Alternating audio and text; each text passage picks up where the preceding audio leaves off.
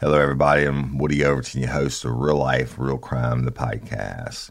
In recent months, with cases making national headlines like Gabby Petito and how they found other missing people when they were searching for her body and stuff like that, I think about all of the cases that I worked that nobody ever heard of, or all the missing or murdered victims that nobody ever heard of. And it could be because of race, their color, but for some reason, they just don't get the big headlines, right? Well, now I'd like to introduce you to Black Girl Gone, a true crime podcast that tells the stories of missing and murdered black women and women of color in America. Host Amara tells the stories of missing women and solved and unsolved murders weekly. Some of these cases you may have heard of before, but many of them you haven't. Amara tells these stories with a focus on who these women were before they became victims, while exploring the crimes and circumstances that took their lives. Black Girl Gone is helping to bring to light the stories that often get left in the dark. Listen and subscribe to Black Girl Gone on Apple Podcasts, Spotify, or iHeartRadio by clicking on the link in the episode description. It is also available wherever you get your podcasts.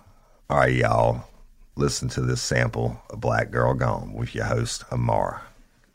Now, despite the way they met, Chiquita was all in on Greg. He had kind of swept Chiquita off her feed. And she called her mentor, Judge Johnson, and told her that she was planning to marry Greg. Chiquita had even moved into Greg's home not long after they began dating.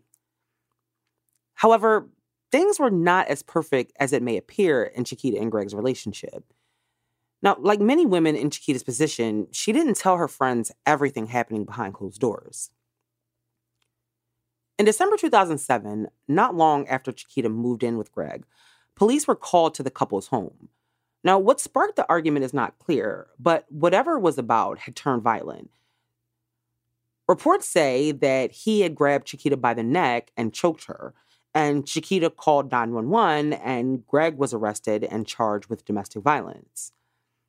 Now, we can sit in judgment of Chiquita's decision to stay, or we can realize that we don't know what was happening in Chiquita's head or in her heart.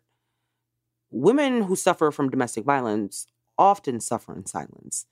They fear the embarrassment of telling people what's happening. They fear the judgment that they will receive from the "why don't you just leave" crowd.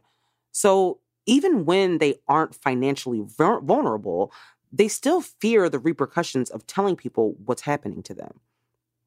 Also, abusers are manipulative. They use apologies and promises of change behavior to keep their victims close and confused. And so whatever happened that December two thousand seven night was something that Chiquita tried to put behind her. The couple reconciled, and six weeks later, in February two thousand eight, Chiquita and Greg got married in a small ceremony surrounded by family and friends. Now, according to everyone around her, Chiquita seemed happy with Greg. Her law practice was growing, and after, you know, a year after she got married, Chiquita moved her law practice downtown to in downtown Baton Rouge. And so for Chiquita, on the outside, she appeared to have it all: love and a successful career. Now, in two thousand nine, Chiquita had started working on a high-profile murder trial. Now, she was representing a pair of brothers who were accused of murdering a man and setting his body on fire in two thousand seven. Now, the case was a big one, and the brothers had a notorious reputation in Baton Rouge. And so for Chiquita, this case had a lot on the line. On February nineteenth, two thousand seven, Chiquita had begun her day by going to court. And after court, she spoke to some reporters outside the courthouse about the upcoming trial, and there's actually footage of her from that very day. After court, Chiquita then returned to her downtown Baton Rouge office and began working on her defense for the trial of those two brothers. Now, like I said, this was a huge case for Chiquita, and she was really putting her all into defending her clients. So as the day ended, Chiquita found herself, like, still knee-deep in her work. And around five thirty, her legal assistant left for the day, but she decided to stay after hours to continue working. Chiquita, however, never made it to defend her clients at trial. because that night would be the last night